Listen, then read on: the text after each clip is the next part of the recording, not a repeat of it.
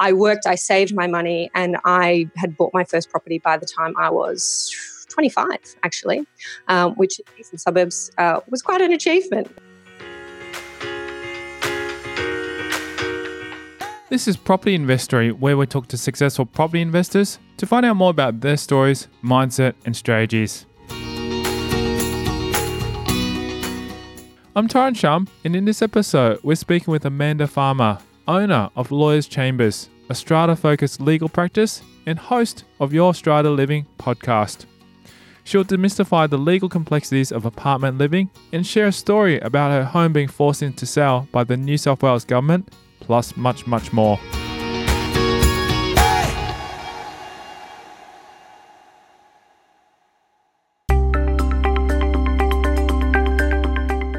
Amanda Farmer is an accomplished strata lawyer and the host of Your Strata Property podcast, the world's only podcast dedicated to exploring the legal complexities of strata titled properties.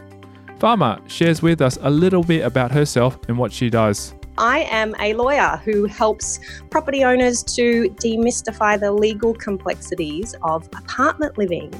And I do that by providing resources and guidance inside an online membership community, which is called Your Strata Property. We find out about strata and what some of us might already know it as. The term strata does trip up a few people because they don't necessarily link it to apartment living. And in different states of Australia, they call strata apartments different things. They might call it uh, body corporate. Some people are more familiar with the term body corporate than strata. So it's something that I sometimes have to explain when I say, I'm a strata lawyer. They say, oh, what's that? She tells us about the factors that make up a strata building. So it is apartments, whether low rise or high rise, uh, not freestanding houses. It's a form of uh, titling, we would say, as lawyers, a way of developing land into uh, buildings that numerous people can then live in. Uh, but we also have uh, low-rise communities that we might that might also be strated or might be community living. We call it, and they might be townhouses or villas. So we don't always assume that strata living or apartment living is a high-rise block. It can also be low-rise, and we do have more and more um, common, really, these extended, expansive communities that contain strata buildings, but then also contain large common facilities like a, a recreation area or a country club, private roads, a gym, uh, a golf course. So developers are getting really clever about using this kind of titling structure, and that makes me really excited. Even with a lot on a plate, farmer can still manage to have a fairly easy going day to day life. My day at the moment, uh, well, on the personal side, I start with getting my six year old ready for kindergarten. We started kindergarten this year, which is uh, interesting. Um, Thank you. Uh, I I do the morning shift of the parenting. My husband works early and finishes early, so he's on the afternoon shift. Uh, we walk to school, which is lovely. We uh, just have a new puppy that we've welcomed into our family the last couple of weeks. So we walk our puppies to school, uh, and then probably two or three days a week, I'm actually working from my home office, uh, which I really love to do. I uh, have set up. I, I have a podcast myself, so I've got my office set up for my videos and my recordings. Um, I generally enjoy a fairly peaceful day, let's say that. Uh, I I don't like going to court too often, so I try to keep away from that. But I do lots of emails, uh, writing advice letters for clients, whether they're strata managers or owners or developers. Uh, might have a telephone conference or two. Uh, if I've got a new client, I'll often go out on site. So I'll go and see their property or their building. Pictures worth a thousand words. I like to do that.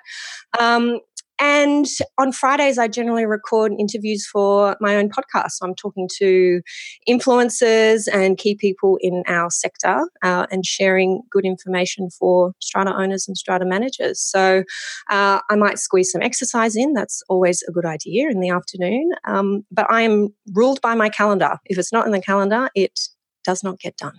In spite of being a successful lawyer, Farmer has great ambitions and decided to do something about it. I started uh, my own business about six years ago. And before that, I had worked for the same firm for about 10 years. So I really came out of uni, um, worked for the one small business, uh, and then moved into my own business.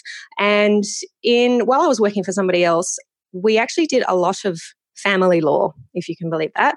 Uh, and this is going somewhere. um, helping people with their divorces, their property settlements, and their children. Um, and I wasn't really into that. We we always we did a little bit of strata law as well, but the bulk of it was family law. I enjoyed the strata much more. I found it exciting, challenging, fast changing, always something new coming up that the legislation didn't cover and that the lawyers hadn't thought of.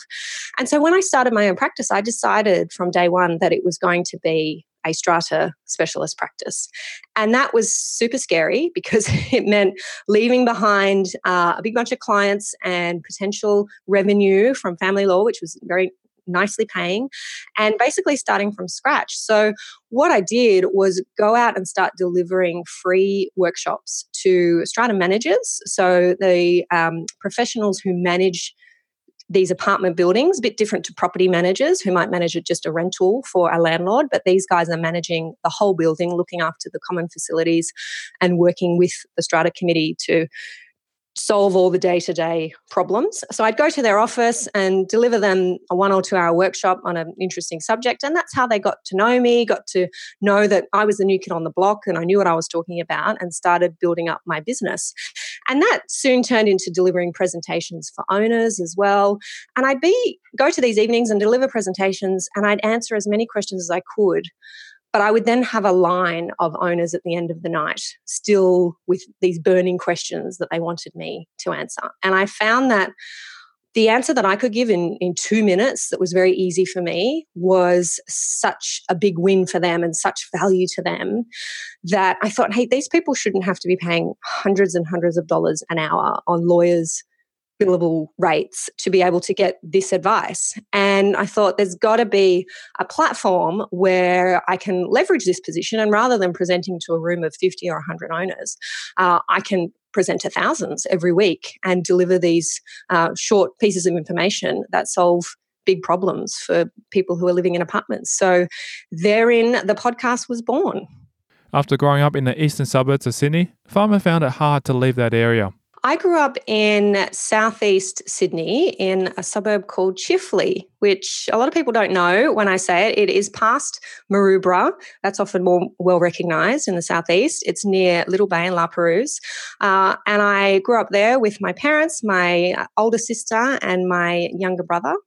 And I've pretty much stayed uh, in a similar area. I'm in the eastern suburbs now. Um, I went to school to a, an all girls Catholic school in Waverley, and I can pretty much see that school now from my office window. So haven't gone too far.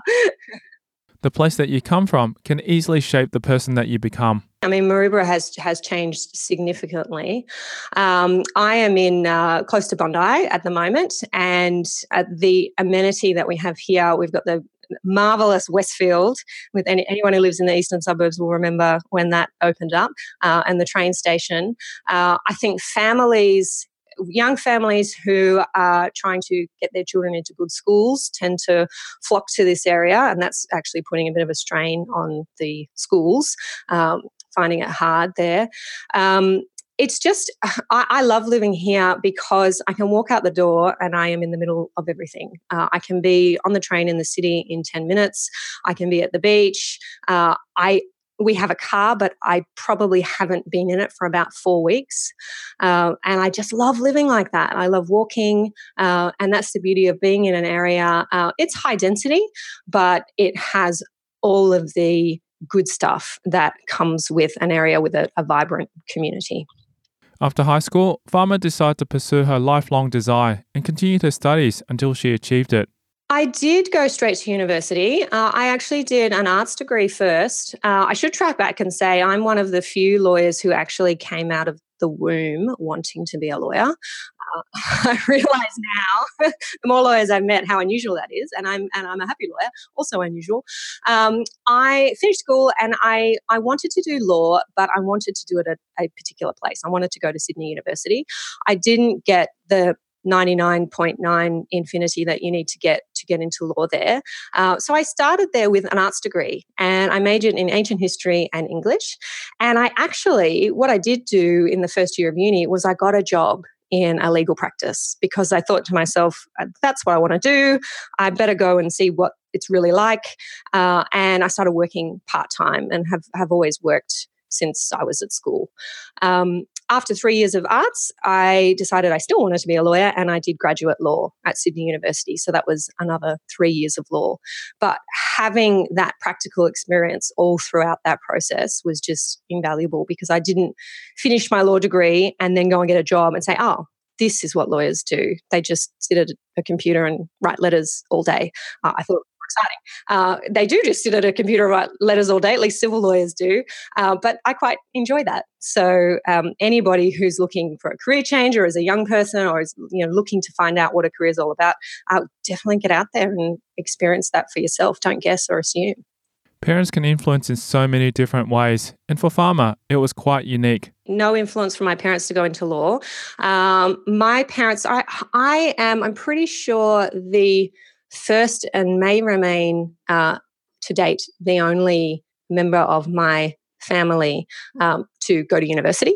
So it certainly wasn't something um, that was um, like known to us that you know that's what you did or that we were pressured to do at all. Um, my parents both own their own small businesses. So my mum owns a childcare centre, uh, and my dad had a business in demolition and excavation. Uh, so very much my work ethic comes from my parents, and it was always drilled into us that whatever it was that you were doing, you were working. You know. Um, and if you, uh, I was at home while I was studying, I was studying and working, stayed at home. Um, the other thing that was drilled into us was property ownership, definitely.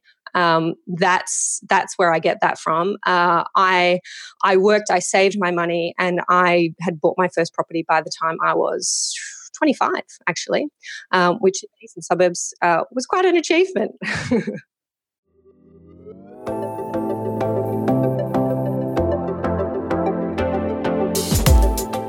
Coming up after the break, we'll delve into Amanda Farmer's journey and how she got started in property. I was saving up money for a property, and I said to him, "Hey, you should do the same thing. You know, you should buy a property, and um, it's a really good idea." The advantage is of strata living. I'd made a decision a couple of years ago that I wanted to travel more um, as a family, and we'd already had that in in chain that we'd had a, a, European trip that we'd done and we were scheduling another one.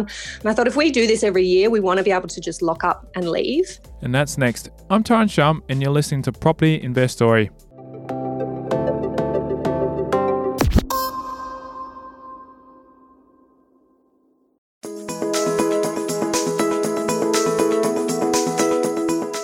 So, how did Farmer become interested in venturing down the path of property investment? I had met my uh, my boyfriend, who is now my husband.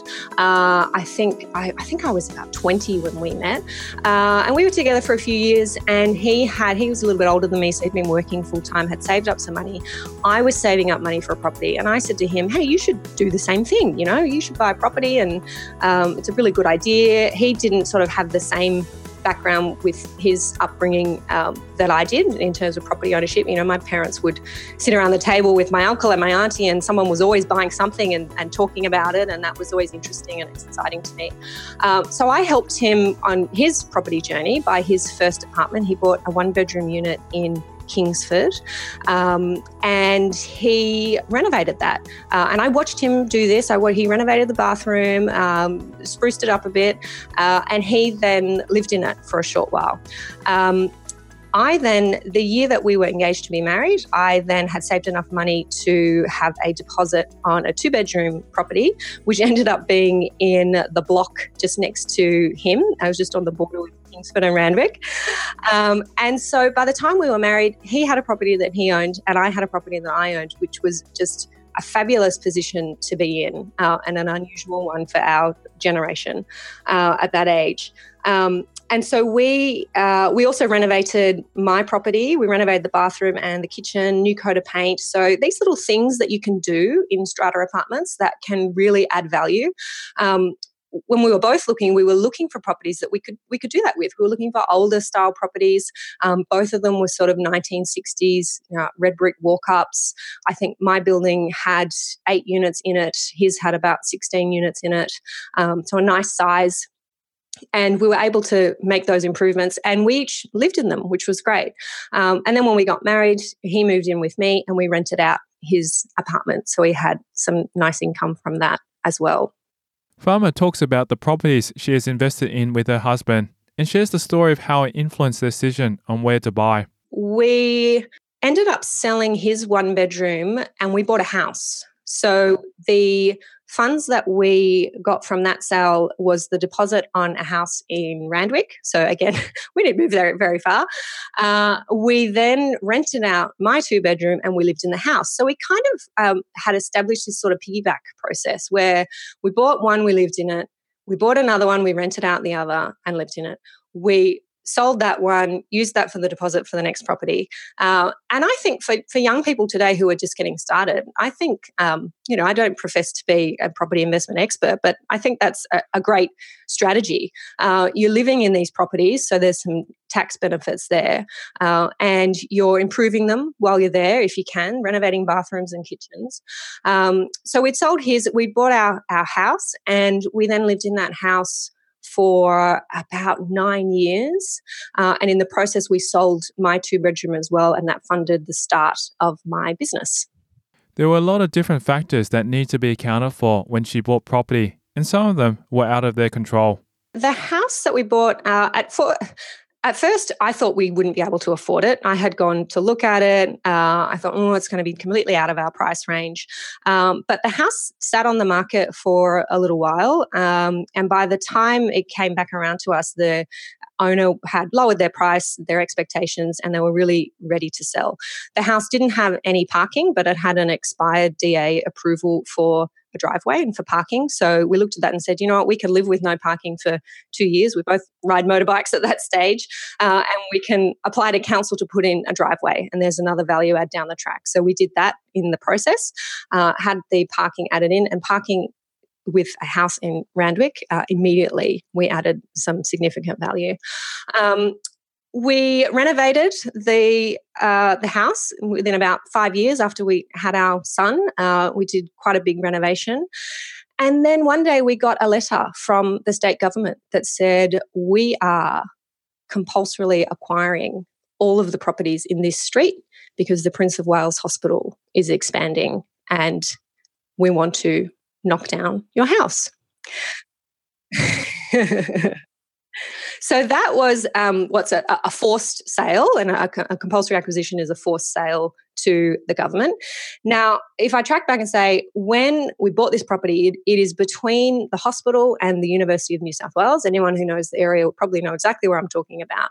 Uh, and we bought it, um, at least in my mind, knowing that one day it would be bought by a developer, the university, the hospital. It was just that sweet spot. And we knew that the university already owned a number of houses in that street.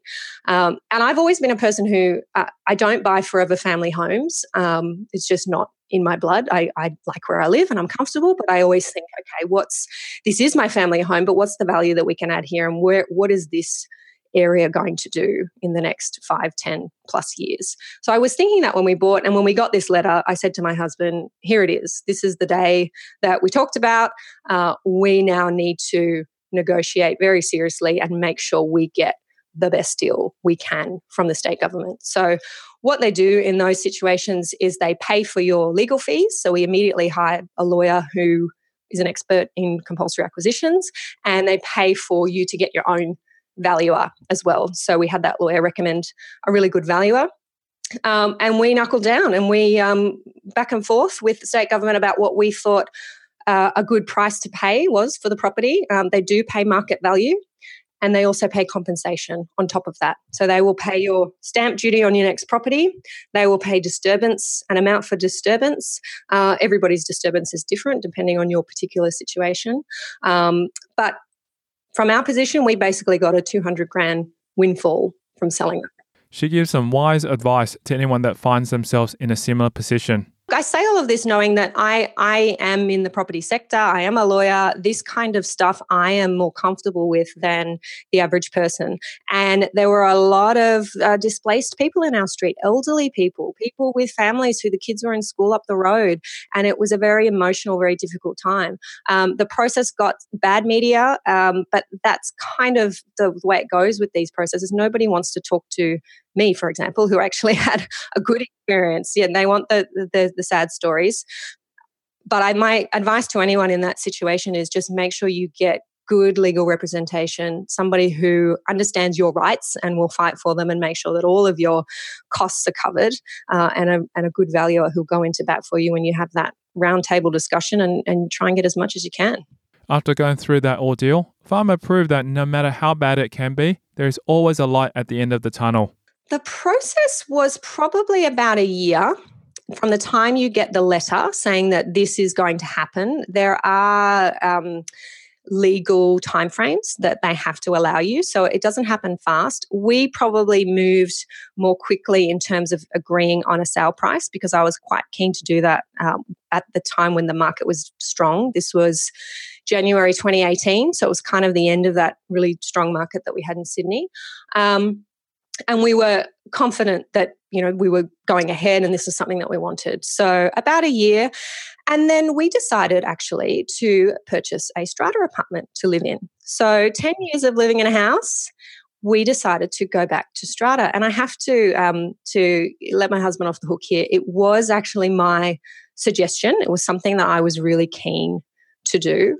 Um, and thinking about why it gets back to that convenience i think. We we had this beautiful house. We had the front yard the backyard. We'd done the renovation. We've only got one child so the space was already too big for us.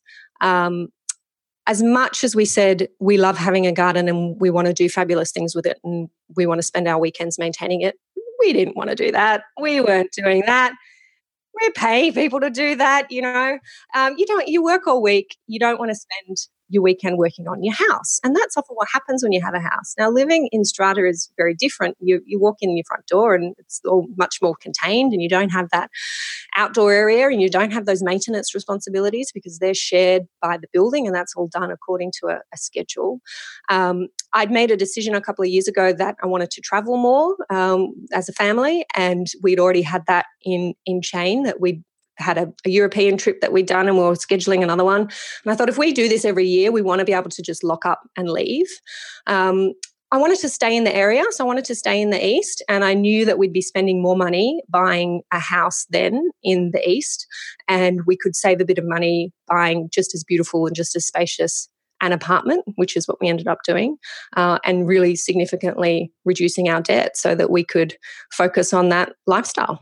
She explains what the best amount of units to have in a building and the reasoning behind it. Two to four, you can have problems because if there is a disagreement, it's really hard to resolve that. Your neighbor's sort of right there, uh, and you see each other every day, and it's hard to raise money for significant works. So, bigger than that is generally my suggestion. Uh, there is some research that the sweet spot is about 40 units because that apparently is small enough to have a nice community where you know each other, you remember each other, you can say hi and bye, you remember names, but large enough that you have the funds to meet significant uh, expenses. So if we need to replace the roof membrane, then raising a levy for everyone to contribute to that cost is not so overwhelming. So I found that really interesting.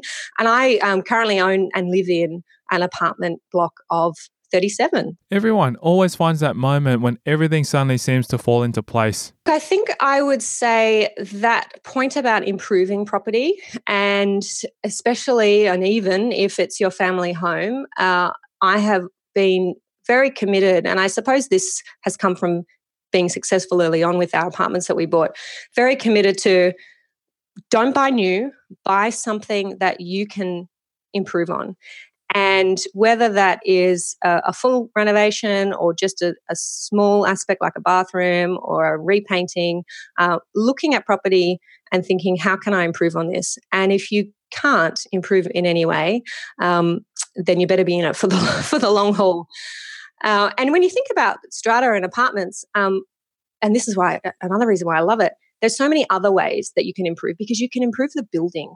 You can look at spaces where, okay, where can we add parking? Um, that's something that we did with my two bedroom. Um, we added a parking space in front of everybody's garage. And because I understood the process for how to do that legally, uh, I was able to do it for the building. We registered a bylaw on the title. And so when it came time to sell, we sold that apartment with two parking spaces instead of one. So there's there's lots of opportunity for that kind of thing. Where can where can the building expand uh, to the rooftop and build two more apartments on the roof, and then sell those apartments and and take a windfall for everybody in the building? Where can we add sustainable features in the building? So where can we go green? Where can we go solar? Where can we install better lighting and save money? And so when I'm looking at apartments, I'm looking at all the ways that this building is not doing very well, and that if I can come in with my knowledge and be able to improve, then that's going to improve my bottom line when it comes time to sell.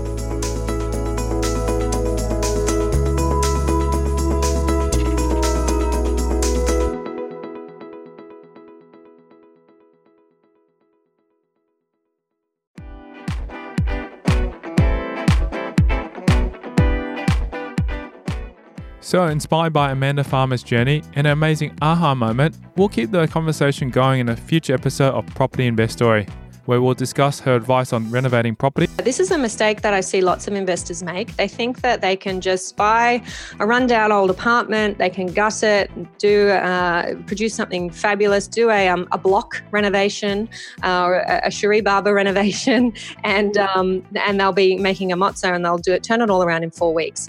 That is not going to happen. The best piece of advice that she still lives by today the best advice uh, has probably come from a mentor of mine, uh, which is be uncomfortable with uncertainty. So, um, this is something that I find a lot of people struggle with, and I struggle with it as well. And that's next time in a future episode of Property Investory.